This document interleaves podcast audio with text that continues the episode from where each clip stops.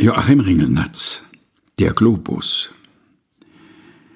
Wo sitzt, so frug der Globus leise und naseweiß die weise, weiße, unübersehbar weite Wand. Wo sitzt bei uns wohl der Verstand?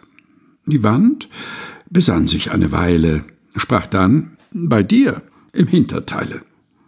Nun dreht seitdem der Globus leise sich um und um herum im Kreise, als wie am Bratenspieß ein Huhn, und wie auch wir das schließlich tun, dreht stetig sich und sucht derweil sein Hinterteil. Sein Hinterteil. Joachim Ringelnatz, Der Globus, gelesen von Helga Heinhold.